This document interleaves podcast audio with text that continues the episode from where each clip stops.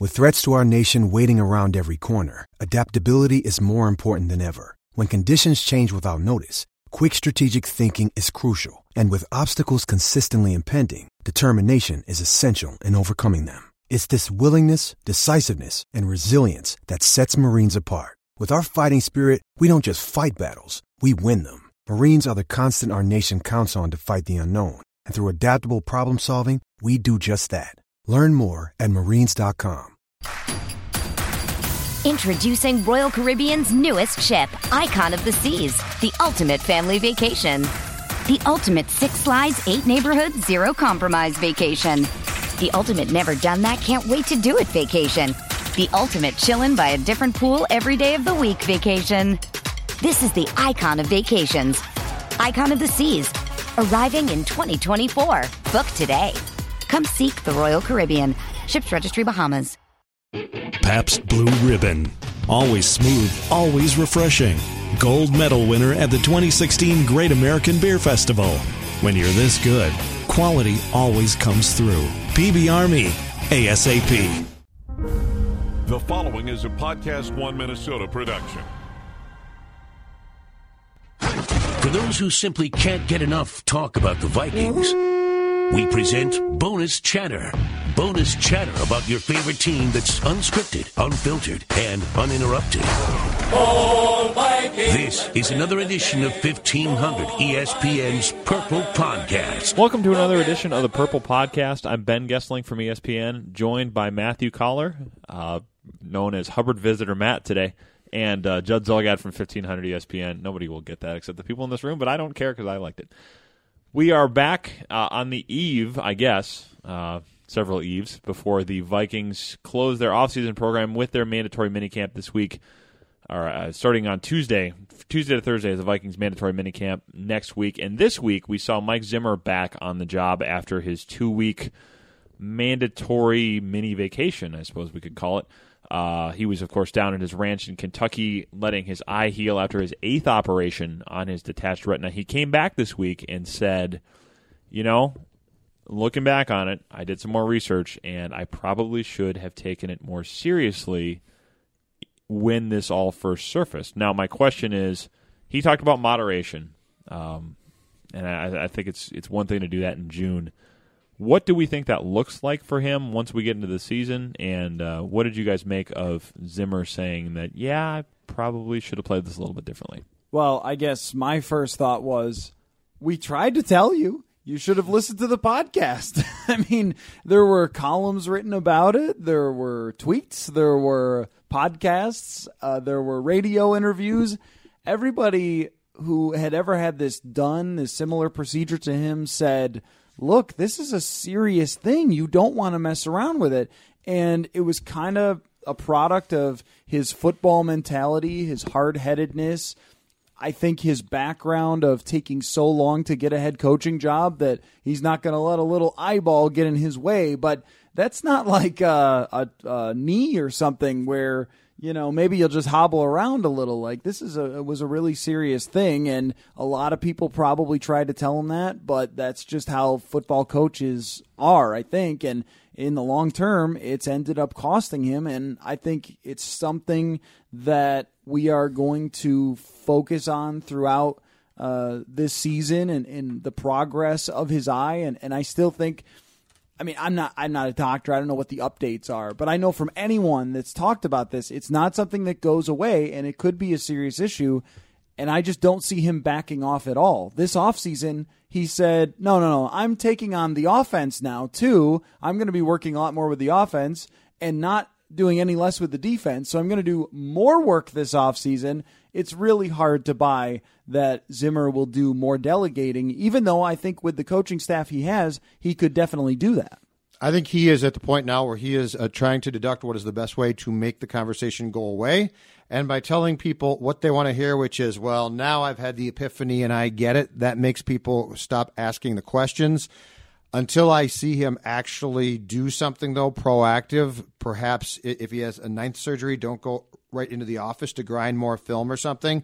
I'm going to think that what uh, what he said this past week, Ben Goessling, was largely lip service because he knows it's the one thing that will, for now, make people stop asking him. Well, it's going to be, I think, a question just because he had the surgeries last year, and he has said that there is, I think the words he used were high likelihood that this happens in his left eye as well. So it's, I don't think we've heard the last of this. I mean, in terms of whether it's going to affect him and The and I- you mean itself? yeah, just the I'd issue. agree with that. Yeah, I mean, Yeah, oh, yeah, it's I not mean, it's not going to be something that No. I don't think it's going to be like a hot talker on sports talk radio unless something happens again. What I mean is, I'm not sure that medically he's done with it. But I do you mean, think he gets it? See, I, I'm dubious. I think he knows that his answer this week makes us think, oh, he might understand now. I until we see something different from him, though, I I am skeptical that he truly gets it. I I think it looks different in the regular season, especially when you begin your year with a Monday night opener and a short turnaround before going to Pittsburgh in week two. I mean, that does not lend itself to moderation at work. I Oh, mean, we with that kind of a schedule. I think get a hint though from the organization that maybe all the way up top they're going to force him to relax a little bit with how much pressure he puts on his eye. And at least in the offseason they took advantage of that opportunity to send him back to his ranch and allow him to just watch film and text players and be involved that way.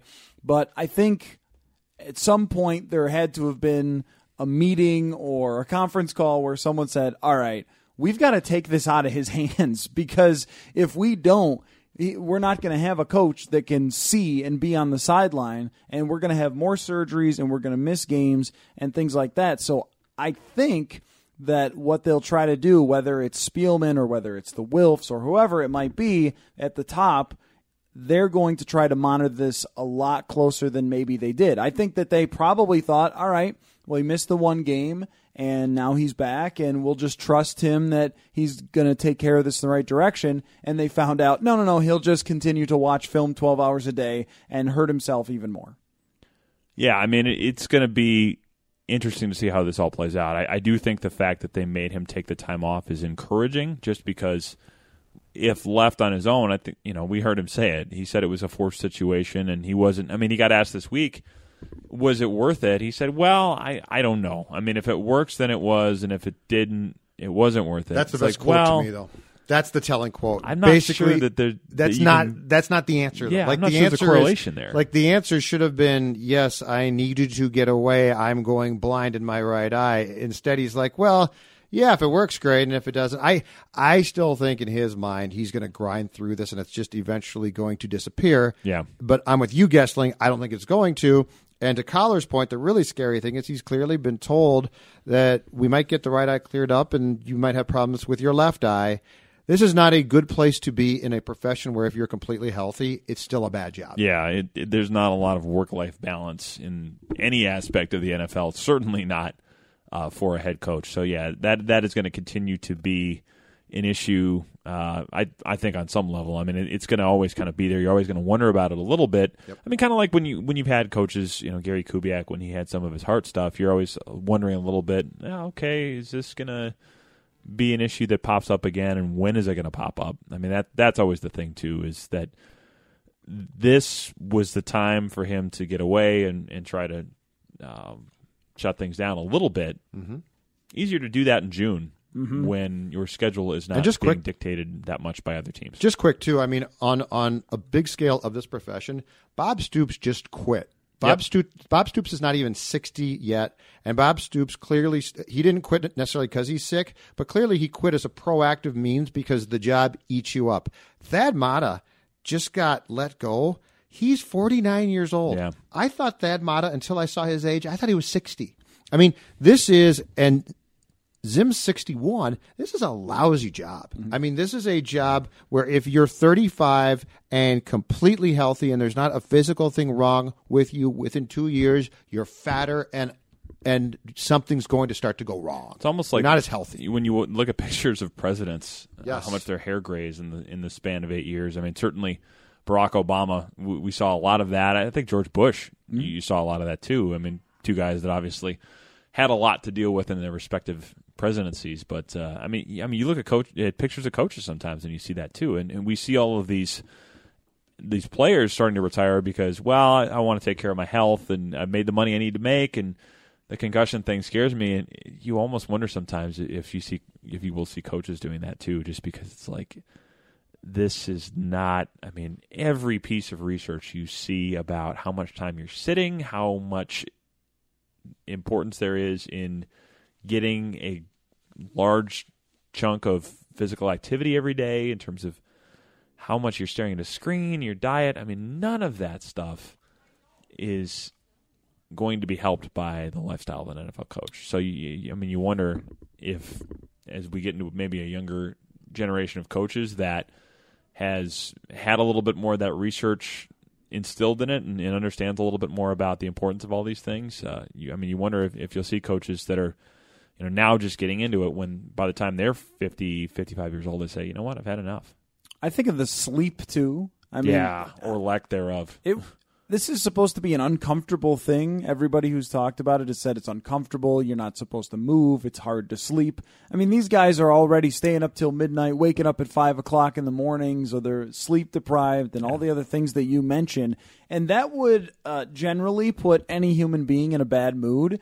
But I think that there were indicators from players that the bad mood from Zimmer really affected the way he handled the collapse last year. Yeah. And that's the biggest question for me. It's never been can Zimmer design a defense? Can he break down film? Can he be creative? Can it, though all those things I think we know on the defensive side and uh, I would guess that he's gone out from what he said and done research on the offensive side and come up with some things too because he's a really smart football guy.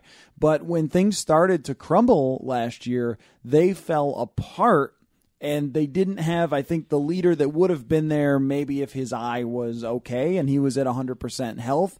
Uh, I think some people indicated that. And I wonder this year it's not do they have the team that could make the playoffs? It's how will they handle when things get a little tough? Yeah. Because right away it's not going to be easy looking at the schedule. It's the Saints right away and that is on the big stage, right? And that team's got Drew Brees, they're going to be tough. And a motivated running back. And a motivated running back and then uh, you go right to Pittsburgh, right? Is is week 2? Yes. So, I mean that right right there is a Tampa really Bay tough week start. 3. And I mean, that is a very difficult start. Tampa Bay is a team that has improved a lot over the mm-hmm. offseason. We were talking about this last year, right? If, when they got through the first three weeks, like, wow, it was pretty good. But, I mean, you could be one and two at that point, and how are you going to handle it? Because with the rest of the schedule, you could still work your way through. Sure. But if you're one and two, and already you have a head coach who gets tight. who You're right. is getting tight and going kind of reverting back to being who he was last year. If he's still battling the eye injury too, then I mean you're talking about a, a pretty tough situation there. So he's got to be very careful, I think, in this offseason to make sure that that as much as he can is not part of the problem because it's stressful enough if you go one and two, you know, and have to face those tougher teams right away. And I don't think a 61 year old guy who's been coaching forever in some form can all of a sudden be like, you know what, I'm going to do in 2017? I'm going to peel back. I'm going to delegate more. Those people always, I mean, as crazy as it sounds, be Phil Jackson. yeah, and as crazy as it sounds, guys, the old school uh, uh, theory on life was if things are going wrong, I'm going to work more. And that's what Mike said last year. And Zimmer did that last year, and it didn't help.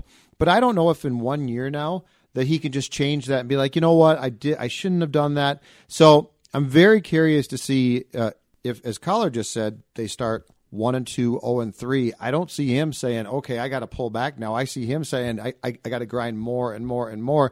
And it's much different, of course, to tell a guy in June, hey, Mike, take some time off, go away. But if you're 0 3 in September, Yeah. hey, Mike, dial it back, is going to be met with, hey, Rick, bleep you. Yeah. And now all hell breaks loose. So that, that's a good point. I thought last year that we did get a window, and I don't know how much of this meant to Zimmer, but we got a window into the fact that they can handle it if things went wrong with, with him, or that he could delegate some of these things. I mean, George Edwards has been a defensive coordinator in the league before, and that was the Cowboys offense that was arguably the best offense in the entire league Yeah. and they shut him down for the most part. And if not for an Adam Thielen fumble near the goal line, they probably win that game against Dallas. Yeah. Mike Priefer did a great job handling the clock. In fact, I kind of thought maybe you should let Mike Priefer handle the clock all the time, right? Like, I we mean, just talked he- about that this week. he uh, did a great job at the end of that game, right? Yeah. And so you've got competent people. And I think that there's a natural sort of thought I'm the one that worked so hard to get here. I'm the one where it took so long to be the head guy, to fulfill my dream. I want to make sure I control every single thing. But these are also people around you who have who are taking the same path, Yeah. who are at the highest level, and maybe sometimes you have to trust them to be able to do their jobs, especially since we had a little window into the fact that they could. Yeah, I mean, when Mike Priefer was flying uh, Navy helicopters off the coast of Somalia in the early '90s, uh, dropping um, amphibious troops there, um, and then flying back to his base in a helicopter. You're saying I- football doesn't make him nervous? I- Not so much. No, I, I think he could probably handle the clock uh, after having done that. And I think he. I remember talking to him a couple of years ago about some of this stuff where he was he saved a guy's life. Um, seeing a guy, they were, they were making a run. They saw I think a ship that had had uh, capsized and, and saved somebody in the middle of the the Indian Ocean, I believe it was. And uh, uh, he talks about that as like one of the things that. Uh, one of the memories that gives him the most joy in life. So I, I think when you when you're in that kind of situation, Oh, come on. Running a two-minute drill is probably, Cordell, uh, sprinting down the sidelines. That's No. where the joy is. That, that would be that would be the loose. football guy answer, when you wouldn't it bust them loose. I, my point is, I think he can handle the clock. So, but yeah, I, I would agree to an extent that there, I think probably is a tendency for anybody when you've worked this hard and waited this long to get the thing that you want. It's okay. Now I'm going to do it my way, and I, and I think that's been one of the things that Mike Zimmer has probably done the best is coming in saying this is the type of team we're going to be. I, I think he had a very fully formed idea when he got the job of this is how I'm going to do it. This is how we are going to operate. These are the things that are going to be important to me. That said, I think delegating. I mean, if there's any way to sort of create moderation, which he talked about this week, delegating is probably uh, the the way that would be the easiest way to make that happen. Yeah. I, I think the most important thing, though, is, Ben, you're right. This story is probably not done yet. The most important thing is that I'm right. You're right about that. This story is not. This story is not come. I mean, hopefully Zimmer takes care of himself. But all of that being said, I think the foolish thing would be to assume that okay, he's fine. Eight surgeries, it's done. I think the thing is, this is going to. It's certainly going to creep up, probably in some way, shape, or form during the course of the season. Yeah. And at that point in time, it is going to be interesting to see when things are far more intense than they are now, how he proceeds from there. Yeah, we need to get Dave Harrigan to uh, clip that little piece off of there so that when he when you guys want to drop the Laquan Twedwell soundbite, you can also drop this one. you, by the way. No, I, I I know who did it. As a guy who's mispronounced Boudreau and Treadwell myself, I'm not. I'm not Yeah, guilty. no, in- in- insult me at your own peril. exactly. Right. Uh, moving Long on, You're like an elephant. uh, Hubbard visitor Matt wrote a piece this week. Speaking of insulting at your own peril, um, about the the ten most intriguing players in the last phase of the offseason program here. The Vikings, of course, going into mandatory minicamp next week. Matthew, who do you got in terms of guys that we should keep an eye on? Guys that uh, for whom this could be a pivotal week. Uh, guys that can make an impression going into training camp in five, six weeks, whatever it is from now. You know, before I answer, I'm going to have to check your badge to make your sure you're supposed to be in here. Not on. That's bothersome. It's supposed to be I don't know on. what you're talking about. It's around my neck, as it always is. Has been for hours. It's not tight enough. Uh, okay, yes, I made a little list. I decided since it's you know the football off season that each week I'll just make a top ten, and maybe we can discuss them on the Purple Podcast. So I'm glad this is working out. Uh, so this week I The first one of decided these to we've go. discussed. I, I mean, better late than never, I Yeah. guess. But Uh, hey, I just thought. You know, if you want Don't be to, modest. I don't want to try to push it down your throats. There's stuff you guys Since want to when? talk about.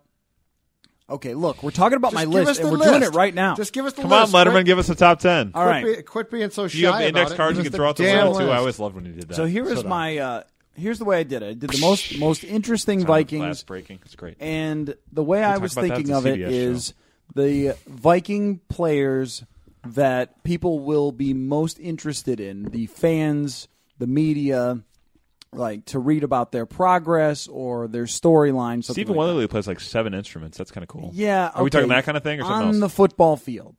All Should we- right. Should we let you talk? Focus, Kessler. So we, no- don't, we don't get to derail these like we used to do with Kramer. I missed that. Focus. All right, fine. You know what I need is one of those uh, multi-track recorders. So when he's talking, trying to mess me up, I can just go back and edit and delete those parts, so no one has to hear it. No, no, And then I no. could just plow through. All right, so it adds to the spirit of the thing. here's what I got for ten most interesting Vikings. Mm-hmm. Bucky Number Ho- 10. Bucky Hodges is number 10 Mm-hmm. Because Bucky Hodges is gigantic and fast and was drafted in the sixth round for a reason. I can't wait to figure out which one of those things is right. Number 9. Trae Waynes. Who Only number knows if nine. he's that good? He's a first round pick. We'll see. Number 8. Danielle Hunter. He was a beast last year, and I want to see how beastly he will be this year, or if he, or if it was a fluke. I don't know yet. Number 7. Laquan Treadwell. is any of it real? Is any of the offseason talk for real with Laquan Treadwell? Number 6. Michael Floyd. What will happen with Michael Floyd? Thought he Will would have higher on the list. Will he stay on the straight and narrow this year and become a huge impact player for the Vikings, or will there be problems? Number 5. Sam Bradford. Fun with this. Yes. Uh, will he earn himself a contract extension? Et cetera, et cetera. Sam many Bradford's other only number podcasts. 5. He is only number five. Oh yes. boy, this this leads to many possibilities for the top 4. So let's get to it. Number 4. Uh, Xavier Rhodes, contract year for Mr. Rhodes, elite season last year. Will he maintain that level of play? Number 3. Anthony Barr, is he going to bounce back? No one knows. Number 2. It was left open. that was an ellipses. Dalvin Cook, Mm. second round pick, Mm-hmm. in part because of some off field issues. Could he have be the steal of the draft? Number 1. Teddy J. Bridgewater Yes. is number one. What's his middle name, actually? Edward. Teddy E. Bridgewater. That's Ted harder to Ed. say. Ted Ed Bridgewater. Is easily the number one for me, most interesting Minnesota Viking this year for many obvious reasons, but watching his progress from week to week to see if he gets back on the field, if he's back at full strength, if he can retake his crown from Mr. Sam Bradford.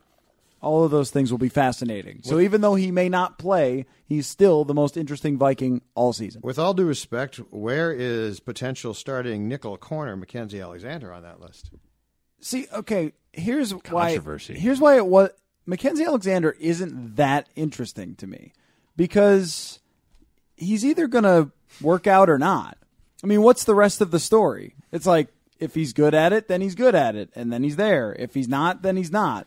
And, Oh, they'll, a- and they'll replace him Well, him. no, but he's going to be Second play- round pick that they missed on. But he's going to be playing a position. Yeah, he's a high draft pick. If he's not good, uh, Newman might have to play there. He might not be great. If Mackenzie Alexander bombs, boys, I think we got a chance to savage. We got a chance to I, seriously. I mean, you go from Captain Munnerlyn, Yeah. who was a starter and very good at what he did. and we've seen this movie before. If Mackenzie Alexander bombs here, and you're going Brees, Roethlisberger, Winston, yeah. Oh, we could we could be a quarter in. We could be annihilating them for this. if he's good, great. Sports Grinch is getting very oh, excited. Oh, I would be no seriously. That would be if he is not if he is not good from day one. If they have to piecemeal this position together, we're going after him. well, the this thing, ain't gonna be pretty. The thing is, People if, will lose their jobs. if you put Terrence Newman in the slot, and he's played there some, I played there a little bit last week. You are then counting on Trae Waynes to be your left cornerback, which he showed flashes of last season, and I think you eventually need to see that. And you know, I think you'd expect that by this point from a guy you took 11th overall, but. we don't have any concrete evidence that he can be the guy on a full time basis. And, and Terrence Newman, I think, in that spot, I mean, Terrence Newman is is in good enough shape and a savvy enough cover guy that I don't worry a whole lot about it at age 39. But you don't really have a lot of depth behind that if Mackenzie Alexander isn't part of the mix, because then you're you're awfully thin on the outside. And uh, injuries at that position are going to happen at some point. Yeah, I think for my most interesting, I was kind of left with do I pick Waynes or do I pick Alexander? Because Sure. the defensive backs as a whole are one of the most interesting position groups to watch all the way through training camp and whether Alexander's getting it. How they're using Newman is interesting too because he came back I don't see him playing as many snaps as he did last year. And I also wonder I mean, there's always a wall that every guy hits, no matter who it is. Yeah. Is he going to hit that wall? Is he going to continue to play as well as he did last year? So I, I do agree with you that it that's a storyline that we're all keeping track of. The, I think for some of these other guys, what this one doesn't have is it it lacks like another element to it. If he's really good, then he starts and you feel great about it. And Zimmer's a cornerback genius. And if he's not, they'll shuffle and they'll figure out how to play a different way. Maybe Xavier Rhodes, if you've got a really good slot receiver, ends up tracking them, you know, all game and following them around, shadowing. I I guess I look at it like, yeah, that's something we're we're watching. But with some of these other guys, it has an extra element to it, like a like a contract or a long term thing. Trae Waynes is kind of a long term thing because he's a first round pick. So if he proves that he can play this year, then you've got it locked in, maybe for a long time, two corners that are excellent. But if he can't, then who's going over there after this year or even this season? Are you going to rely entirely on Newman if, if he struggles? Do you move Alexander out there if he struggles? That's why I kind of think Waynes is a little more interesting, but it's a good nomination. the the quarterback situation is uh, I mean it's going to continue to be a question. It's going to be continue to be an issue until so, one of two things happens: either Teddy Bridgewater is ready to come back and be the starter, or Sam Bradford gets a contract and it more or less puts it to bed. I, I suppose they can structure the contract in a way that it doesn't. But yeah, I, am going to be very intrigued to see what happens with Bridgewater as well. I, I would have put him at the top of my list as well, simply because we're still in somewhat uncharted territory here. I mean, you know, you have a guy that is, is trying to get back from an injury that we haven't really seen a lot of quarterbacks come back from. Probably haven't seen a lot of quarterbacks have to deal with in this fashion. Mm-hmm. And uh, what he does during training camp is certainly going to be a big storyline, and rightfully so. The reason I had Bradford at five is because I don't think he's actually that interesting as a player. I think he kind of is who he is as a player, and they've put a little more around him, and they might get a little more out of him. But I think we know who Sam Bradford is. The, some of these other ones have kind of intrigue, even with Teddy Bridgewater. Like we think we know a lot about what Bridgewater is at his peak, but we didn't get a chance to really see it. So we've got that question in our mind in a way of, well, could Bridgewater be much better Yeah. if he comes back Yeah. a 100%? I don't think we think we know that much, though. I mean, the one game that, that we had to go on last year in the preseason was the was the Chargers game where he played really well. Uh, but I think there was a, there was an expectation or feeling that Teddy Bridgewater was going to turn a definite corner, and then his knee blew up. So I don't know that there is that much given about what we think we know about him. I think we know our expectations were high. Right. That's what makes it and interesting. now it's a me. reset. Yes. Uh, so here's a question for, for you guys. In a year where we're going to go into a, a season offensively where they're going to give Sam Bradford every component for this to succeed. He's got two new tackles. The offensive line has been remade largely. He's going to have a different backfield, which should be able to protect him and also catch more passes. His guy is the coordinator. Yes. Um, is there an argument to be made that at least should be sniffed around that his receiver depth chart should be Diggs, Thielen, Floyd, and Decker because you because there's not enough confidence that so Laquan professional. Treadwell is going to be that good? Do you give him? Do you even explore the option? You of want Eric Decker? three Minnesotans in the top four. I'm asking. So provincial. I'm no, I'm not, and I don't care that he's a white guy. I'm asking. I'm asking if say anything about him this being guy, white. I said if he's a this guy being available, is it worth exploring? Pabst Blue Ribbon is always smooth, always refreshing, and the perfect choice at the game or out with friends. And now add gold to the great PBR tradition because Pabst Blue Ribbon was awarded the gold medal for American style lager at the 2016 Great American Beer Festival. That makes four gold medals for PBR in the last 11 years. Not bad. It's that gold medal taste that has made Pabst Blue Ribbon a Twin Cities favorite. When you're this good, quality always comes through. Go for the gold. PBR me ASAP. Or do you guys think that Treadwell's going to be fine? I'm not buying that, but I'm not out there at practice on a daily basis. I'm not sure I'm buying it either, but Or does what it not is matter Eric to you? Decker at this point? I guess. Well, is the here's my thing. Here's my concern. My concern is Diggs needs to prove he can stay healthy. If he can, he's very good. I think that's a given. Decker was hurt last year too. I think He wasn't was. He, 'Cause he was on my he- fantasy he team. Played and in three. Got he played hurt in three early. games. My bigger concern is this: it's Floyd. Floyd comes in here on a lark that he's going to do, that he's going to be healthy and going to keep his nose clean off the field, but you don't know that for sure. He's got a problem, and this problem can rear its ugly head at really bad times. I'm just asking the question: Is it worth exploring Decker to see what you could get him, especially if the Jets decide they can't trade him and they release him? I mean, he has been very productive when he's been healthy. I mean, you know, a guy that has caught uh, at least 70 passes in the last four seasons. He has been healthy. He's caught 80 passes at least three times, double digit touchdowns at least three times. Uh, yeah, I mean, you know, he's only 30 years old, so I mean, maybe you take a look at it, but uh, I guess I don't get the a great sense that they're going to. I don't think they will, no, but I do think they should because anytime you can pick up more talent and you've got the cap space and it's not going to cost you a lot long term, I think you should just do it and not worry about, well, there's only one football. Yeah, but dudes will get hurt. I mean, I don't know which one of those guys will get hurt or get in trouble or whatever else might happen, but somebody will.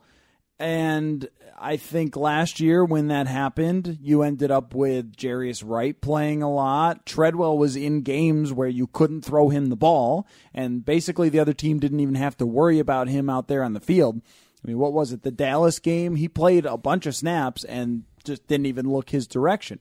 So the more depth that you could have, plus, you know, I wouldn't mind seeing a trade off for if you were going to bring in Decker, then maybe less of the tight end.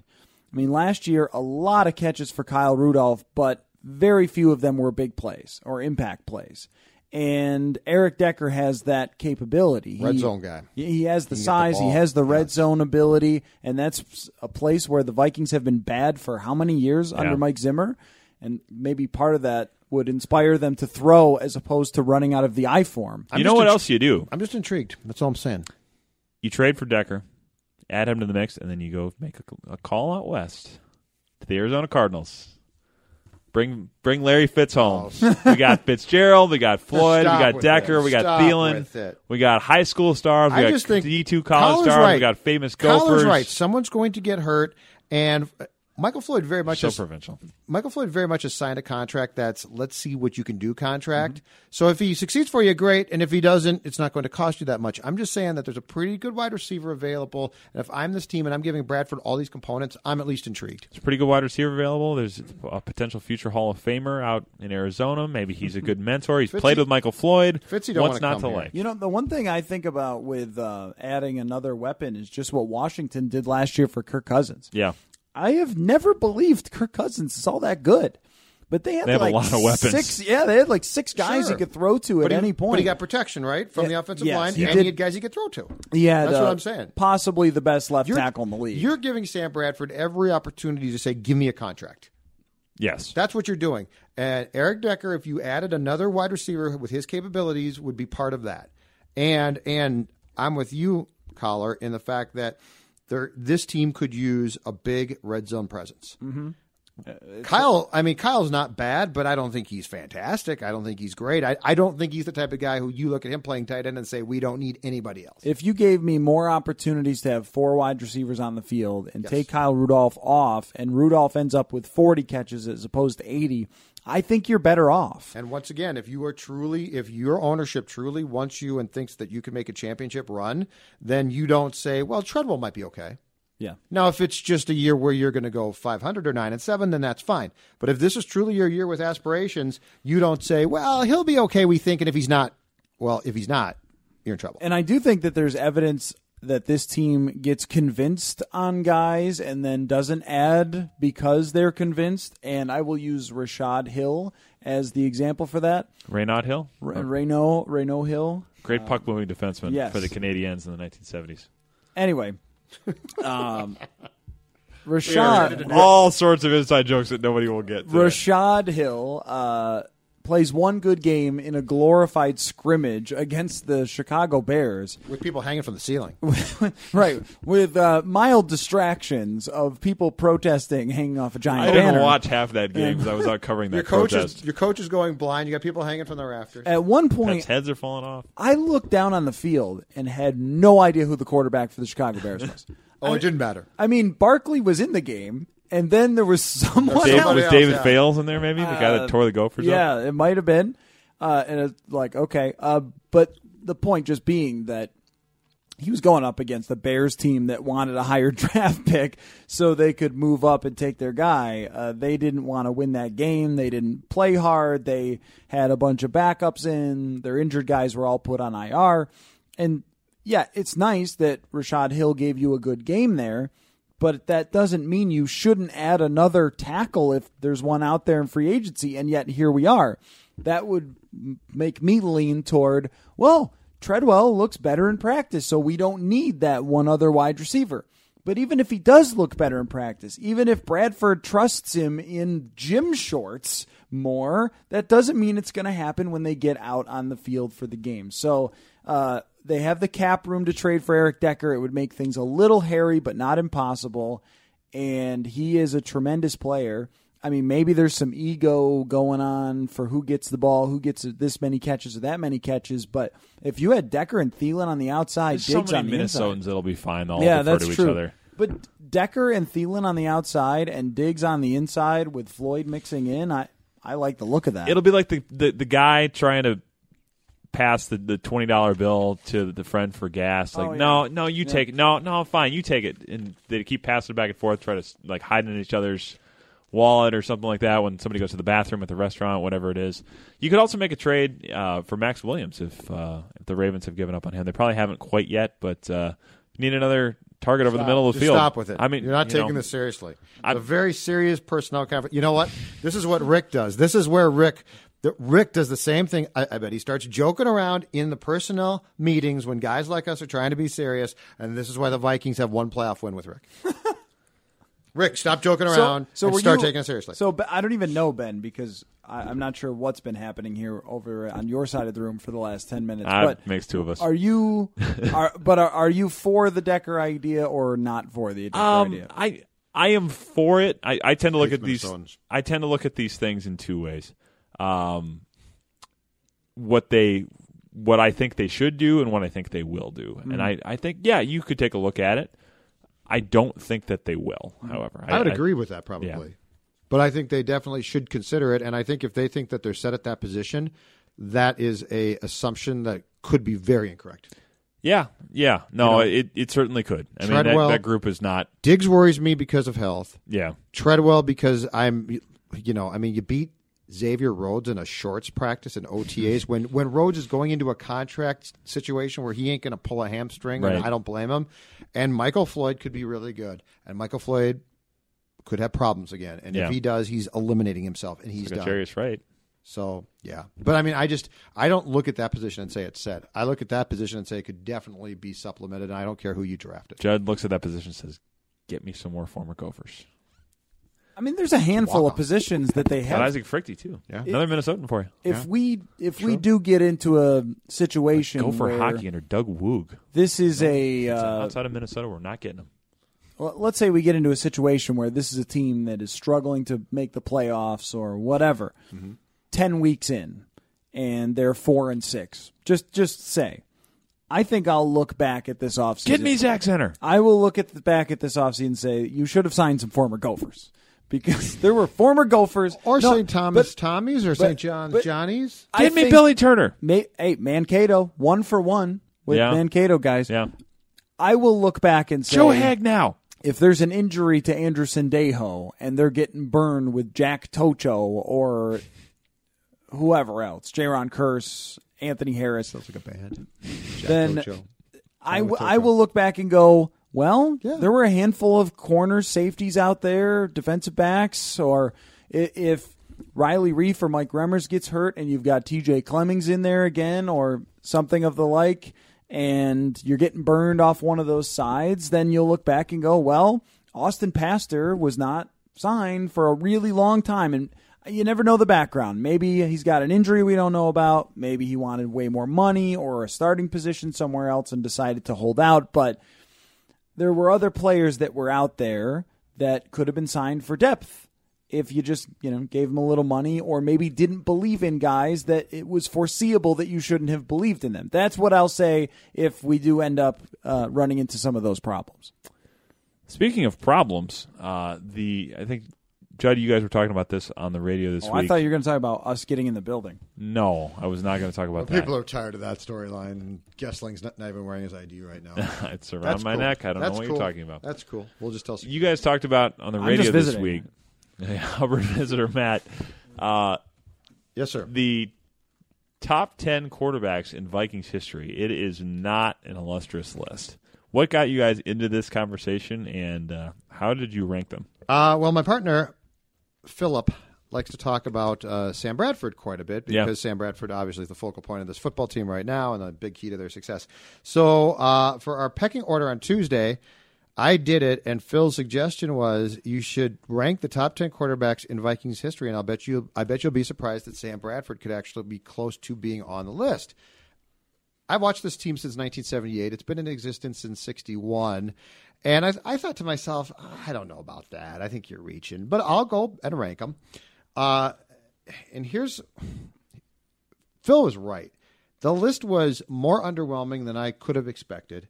It's not good. And and but here's the thing about the list. I understand that if you were to ask any team to rank 10 quarterbacks for the most part, you're not going to get 10 Hall of Fame type players.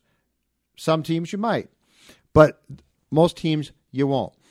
But what's more amazing to me in doing this list for a franchise that's been around since 1961 is number one with a bullet, and he would be one through five if you could do it, is Tarkenton. I mean, Tarkenton was here from 61, and then he was traded after the 66 season, came back in 72, and played through 78, and really, in a large way, reestablished the way that we thought of the position with the scrambling and his passing stats and all that. But after that, it was the top 10 was a collection of interlopers. I believe the phrase you're looking for is "woof." It was a collection of non-developed players. I'll just give you my 2 through 10 then, and this is where I was just amazed. Number 2 on my list it ended up for me to be easy was Daunte Culpepper.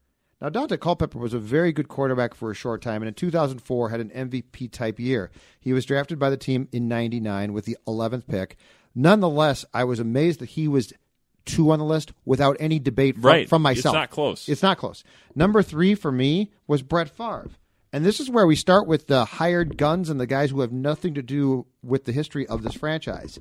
Brett Favre was here for one great season in 2009 and played at parts of the 2010 in which he was old and the team was awful. Number four on my list was Tommy Kramer, who was, I believe, a first round pick out of Rice, and he might have been the first first round pick the Vikings had among their quarterbacks after. Uh, in fact, he might have been the first ever first round pick at quarterback by the team in '77 because Tarkenton was like Target was a third rounder, I a third, third round pick or fourth rounder. Kramer was four. Randall Cunningham was five. Warren Moon was six. Brad Johnson, who was drafted in the ninth round, a round that doesn't Yep. even exist now, was seventh. Johnson was here from 92 to 98, traded, and in fact, Culpepper was drafted with the pick the Vikings got from the Redskins for Brad Johnson, and then returned for two unremarkable seasons. Wade Wilson, who was he, an eighth round pick in 81 and was here till 91, and his most Wade Wilson was and here is, for 10 and is remembered. Wade Wilson, gentlemen, is remembered. His most memorable pass was dropped by Darrin Nelson at the goal line. He was eight. Joe Kapp, who led the Vikings to the Super Bowl in the 69 season and was here for 67, 68, and 69, was nine. The old timers very upset. But Joe Kapp, keep in mind, threw um, in, in his career with the Vikings 37 touchdowns and 47 picks in 40 games. Rich Gannon, I put 10, and, and Mackey and Dave, our producer, came back and said it should be Jeff George. And of course, Jeff George was here in It's 1999 one year. for one season. Right. So the exercise boggled my mind, and it's by ten I was just reaching. You could make a case that Bridgewater should be ten. I mean, that frightening. Bridgewater could be on there now with two years. I But mean, how about that for an underwhelming list of Yeah. quarterbacks? Even if Sam Bradford is the same year, he's probably on the list. probably? Yeah, Yeah. Yes. we have to do. We had a, a project coming up here in the near future at ESPN where we are ranking the top five quarterbacks in our, our franchise history. My list is pretty similar to yours. It's the same five names, just in a little bit different order. I went Tarkenton, Culpepper, Cunningham, Favre, Kramer. So you guys are both dinging Favre for just being one season, right? Yeah, I mean it was two, but one good one and one that was Yeah, a one, train wreck. one, one. Well, I mean, excellent I put him Yeah. three. I mean, it, it amazes me. I put that a guy- Cunningham in front of him. it amazes me the guy who made his living beating the Vikings, uh, certainly for a, a time period, is number three on the Vikings list. And the only reason why Also one, lost a lot of games in the Metrodome. yeah, he did. And but one, I put I put Kramer for because Kramer was here for a long time. Kramer's problem is that he didn't have an extended playoff run. Uh, I put yeah, oh you yeah, Kramer owned the 494 strip. There's no question about it. Um, number three was Favre on my list because he was a hired gun who came in for an entire season and did it. Cunningham came here in '97 as a backup. And Brad Johnson got hurt in 98, and Randall then got the job. But don't forget, the shortcoming to me with Cunningham was he fell apart eventually in the 98 title game against the Falcons. Favre did two against the Saints. The issue for Cunningham was he came back in 99 and was a complete mess. There was no bounty on Cunningham. And Jeff George got the list. So anyway, I was just the exercise astounded me because it was so, as I put in the uh, headline of the story I wrote about it, underwhelming. Yeah. Underwhelming. Yeah, it's very lean. But of course, you come from Buffalo. But at least with Jim Kelly, Yeah, what would be well, the top yeah. ten for the, or even the top five for the Bills? I mean, Kelly, You, you would have to go Jack back. Kemp. Jack Kemp, I gonna Joe say Jack Kemp. Ferguson Yeah, yeah, Joe are Ferguson. probably your top three. okay. JP Laws would make the top. No, probably no, not. you Flutie. would have Doug Flutie would be the top five, right? Yep. Now is Flutie? How how was he in Buffalo? I don't. remember. He was he playoffs was once. good. Yeah, he The last well, playoff game was Flutie, it, wasn't it was uh, well, it was quite a interesting thing, and I imagine with Twitter around what this would have been like. Mm-hmm. But uh, so Rob Johnson played Week 17 to just rest Flutie and rest starters, Yeah. and he had an outrageously good game. He went something like 20 for 23 with 300 yards, something He like that. He was definitely in the guess the crappy quarterbacks game last year. He was. I think for yes. Jacksonville. He played for a couple after Buffalo, like many of the other Buffalo quarterbacks. Sure. And then the owner basically put down the hammer and said he wanted Rob Johnson to start the playoff game instead of Doug Flutie because the second half of the season, Flutie they'd kind of caught on to him a little bit and he wasn't escaping the pocket as well. So then Johnson leads what should have been a game-winning playoff drive. It was uh, brilliant. He was rolling out of the pocket, making plays comeback win it would have been, and then Music City Miracle happens, and Rob Johnson, Doug Flutie, it all goes down the toilet. They tried to bring in Drew Bledsoe, who would be the next on the list, I think, after Flutie. I think that would make out your top five. Career because- passing yards for the Bills is Kelly, Joe Ferguson, Jack Kemp, Ryan Fitzpatrick, Oh gosh. and Bledsoe. Oh gosh. Flutie is sixth. Yeah, Fitzpatrick cannot Perhaps the be on Vikings the isn't as bad as I thought. But the, the yeah, the Bledsoe Bills thing, not much better. The Bledsoe thing was amazing too because one year he got extremely hot in the second half of the season. They got to week 17. All they needed was a win against a Pittsburgh team that was sitting all of its starters. I believe Brian St. Pierre made an appearance in that game, and the Bills lost with Drew Bledsoe. And I, I think it was also at home to a team where Brian St. Pierre played quarterback, and Willie Parker ran all over them. They missed the playoffs and have never made it. Who has since then? who has the best top ten list? Do we think? Hmm. Well, the Packers have to be up there because you're going to have, uh, in some order, just starting off with Starr and Favre and Rodgers, Right. As in through the years, and see, but they're so okay. But Favre and Rodgers have essentially been the starting quarterback there since '92, Right. So, like for them, I'm not. I wouldn't even say that you have to get to ten because you've had such an extended period of greatness. Like with the Vikings, what amazes me is it goes Tarkenton and then Culpepper, who's a homegrown guy, but only played here from '99 to 2005. See, for sheer depth, I don't think I would have put the Packers number one. How's how's Pittsburgh's with uh, Bradshaw and Roethlisberger, and you've had some pretty That's good it, quarterbacks though. there. Tommy Neil Maddox in between. Neil O'Donnell. I would have put the Cowboys. The Cowboys are one that, that come to Staubach, mind. Staubach. Romo, Aikman, Don Meredith, Craig Morton led him to a Super Uh, Bowl. Quincy Carter. Quincy Carter, uh, yeah, Well- Danny White. Yeah, I was going to say the Cowboys Oh, Danny went White, yeah. Staubach, Danny White, who by the way also punted for them for an Yeah. extended period of time, if I'm not mistaken, and actually did both at one time. Can you imagine? Can you imagine now? Bradford gets done three and out, and then he drops back to punt. Stay on the field. Um, yeah, the Cowboys wouldn't be bad. San but, Francisco? But once again, we are talking about extended periods of of, of a quarterback, which the Vikings have with Tarkenton, and then after after 78, it's just like, If what happened? if Kaepernick had turned out to be the quarterback that many of us thought he was going to be, Yep. then you would have gone Montana, Young, Sean Hill, and then Kaepernick. I mean, he did get them to a Super 49ers Bowl, is really so- good. Yeah. And It's Let's hear well in terms of passing yards. Because it was awful before. It's not good before Montana. right? Well, it's Montana, John Brodie, who was there forever, okay. Steve Young, Jeff Garcia, Y.A. Tittle, Alex Smith, Oh, yeah. Colin Kaepernick, Frankie Albert, Steve DeBerg, Steve Spurrier is their top 10 all time in passing yards. Right. So there's some great strength in there. Yeah. I mean, there's Well, hey, what- there's two this? Hall of Famers and then a lot of depth. The the Dolphins. Look up the Dolphins. That's Miami. probably pretty good too. Because you're going to Bob have. Griese. Yep. Griese. Marino. Marino. I would say the it? Colts probably have a case. Don too. Strock. Uh, the Colts with Yeah, Unitas. Unitas. You're right. But even in between, they had Jim Harbaugh, which is not completely. We are way in the Terrible. weeds of off-season talker. right Miami now. Dolphins, though. Craig Erickson. That's a good one, too. No. Colts a good one. Craig here. Uh, Dolphins top 10 in all-time Don passing Strock? yards. Give me little Don Strock. Uh, he is in the top ten. Uh, they those early '80s teams that almost went to a couple Super Bowl, or I guess did go to a couple Super Bowls and lost. Uh, had some some names. Uh, Marino's one, of course. Bob Griese, Ryan Tannehill is third all time in passing yards for them. That's a strike. Just because of the eras. Jay Well, it's a change in the eras, though. Jay Fiedler is four. Uh, Chad Henne is five. It falls pretty hard yeah, off the this- table. Yeah. David Woodley, who I think David Woodley, yeah. either went to a Super Bowl or that famous playoff game against the Chargers. Uh, Don Strock is seventh. Chad Pennington, Okay, never Matt mind. Moore, Gus Frerotte. This one's not very good. Gus Frerotte. Poor Gus Frerotte. Gus Frerotte's been on every single team. Who are we forgetting? Is there anybody else? That, like Kevin Bacon. I mean- Six degrees of Gus Frerotte.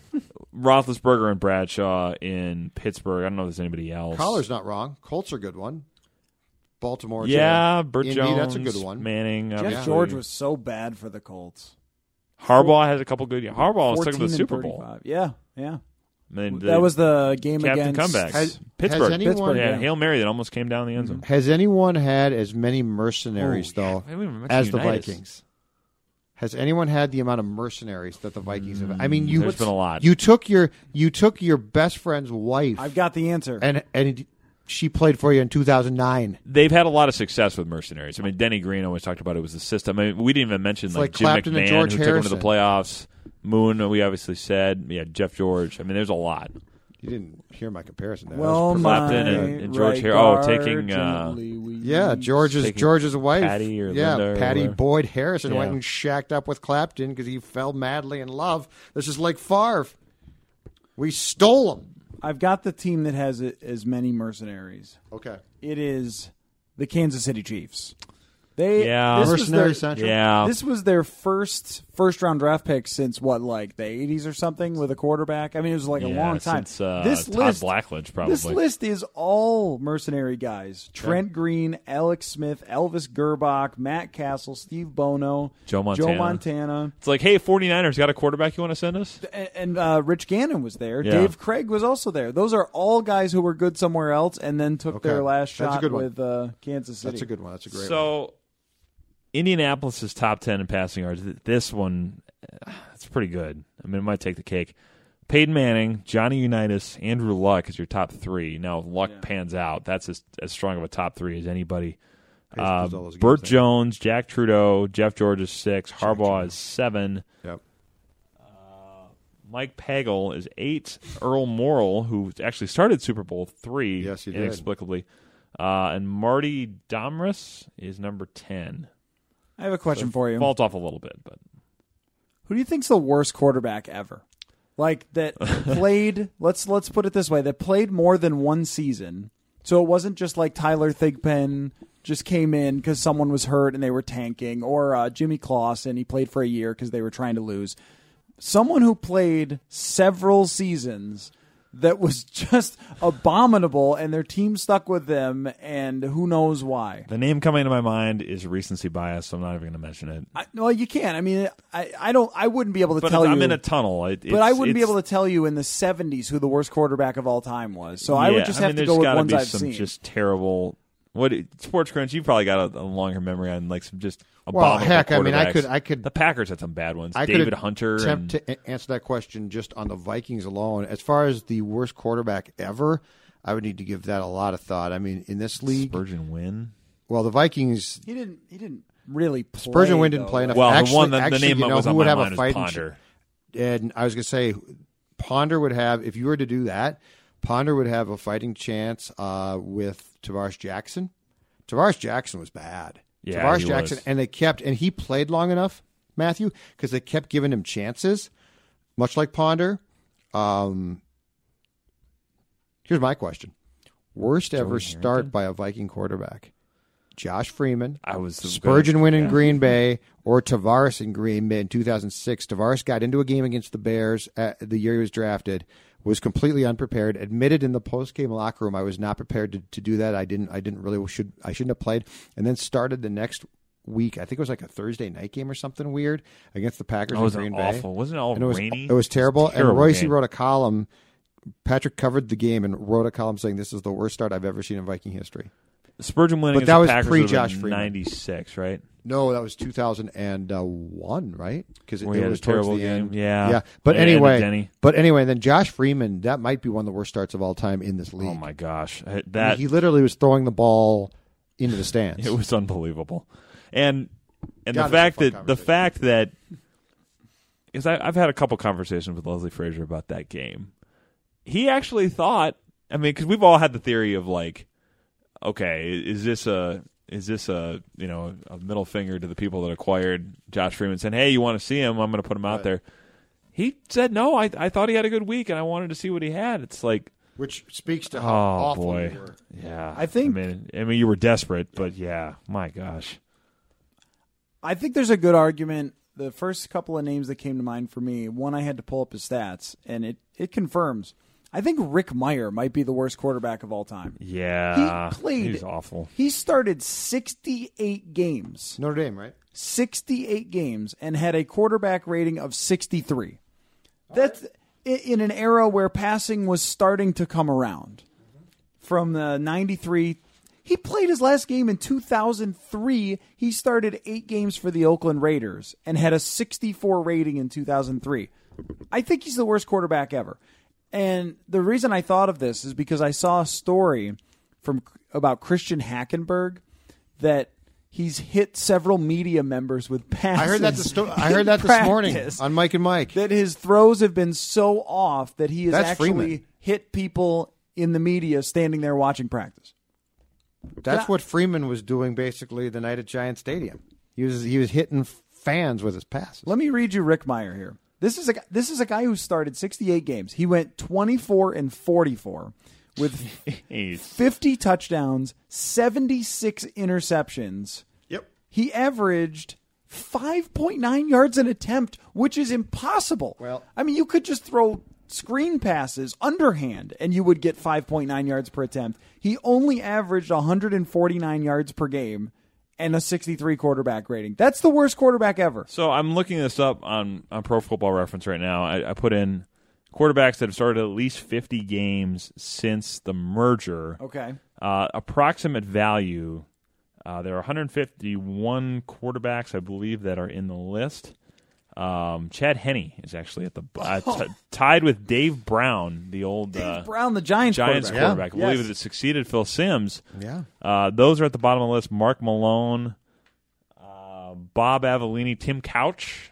Oh, Probably Tim- should have been Tim on the Couch, list. Yes, Tim Uh, Couch Mike is Pagel. Joey Harrington, who is another name I thought of. Mirer is in the bottom ten. Joey Harrington. Mirer is Yeah, Mirer is be like eight from the bottom. Vince Oh, Ferragamo, He Vince have to Young, mind. Joey Harrington. Josh McCown actually is low. Dave Brown has a slightly higher quarterback rating than Rick Mirer. What is Dave Brown's career quarterback but rating? It's 67.9. And his stats and stat line are incredibly awful, too. 60 games, 26 and 34 as a starter, 58 touchdowns, and no, 48, 44 touchdowns and 58 picks, 6.3 yards per attempt, and a 68 quarterback rating. This this list of, of quarterbacks that have started at least 50 games on, on the approximate value, there are 151 of them, like I said. Actually, number 122, Sam Bradford. His career before this year Not, was not great. abominable. Not great. It was really That's a bad. downer right there, It was really bad. Big downer. This I is mean- an interesting list. Namath is number 119. Well, yeah, but think Well- but Namath think should not be in about the Hall of Fame, but- but the era and But he's massively overrated, though, right? I mean, But the fact Namath. that- And this is probably I suppose this is taking Namath's post merger stats. But it's also too, so taking his best but, years were pre merger. But keep it keep in mind in the 60s and 70s, the picks are uh, Yeah. Yes. out of this world. I mean, Joe Kapp had 10 more interceptions in 3 years with the Vikings than touchdown passes, and at that time, it was very much accepted. But Bart Starr is like five more touchdowns than interceptions, and he was like I will say this. game manager. Speaking of Hackenberg and him throwing passes that, that are drilling reporters at the Jets practice, the Jets Coller got your plan down perfect right now. It's a good quarterback draft next April. Uh-huh. The Jets are the Jets are doing everything that the Vikings should have done in 2011 to basically say, you know what, screw it, we're getting one of those quarterbacks, and we're probably going to get the best one. That's what you do. You're gonna tank, you tank. Well, but the yeah the Vikings I Vikings. mean, you would have Andrew Luck right now. It's interesting. The Your quarterback Vikings. problem would be Yeah. non-existent. Yep. How Thanks, often Joe Webb. have the Vikings ever been in an opportunity to do it, or, or in a position? They were. to do it? 2000, Pretty- 2011. They were, but they were in the position. All they have to do is lose to Carolina. Graham Gano, I think, right? Yep. Missed a field goal that would have won the game for Carolina, and then you win the stupid game that Peterson gets hurt in.